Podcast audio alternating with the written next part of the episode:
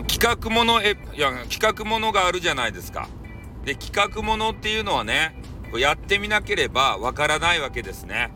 で、自分の頭の中で、ある程度構成して、でそれをね、番組に生かしていくっていう風になるわけですけれども、俺もね、いろんな企画を立てて、でそれがね、失敗することの方が多いわけですけれども、やっぱね、やらないことには何も生まれないしね、その失敗があるからこそ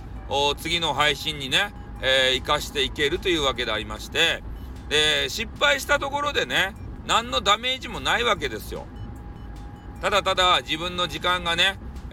少しなくなるというだけでありまして、でそれがね、もうバズるかどうかっていうのはやってみなければわからんので、皆さんもね、なんか面白い企画を考えたと。でそれをね、自分自身で、また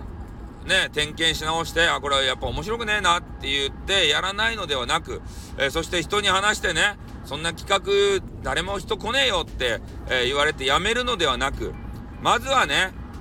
ライブボタンを押してやってみることですね。それで反応を見るっていうことが大切だと思います。で何回も失敗するうちに、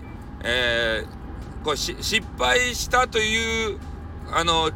経験値が得られるわけですよ。そしたらその失敗をね、あとは繰り返さなければいいだけでありまして、そこからね、良質な配信が、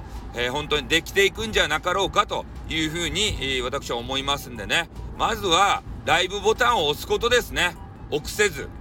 ね、皆さんのライブボタンを押す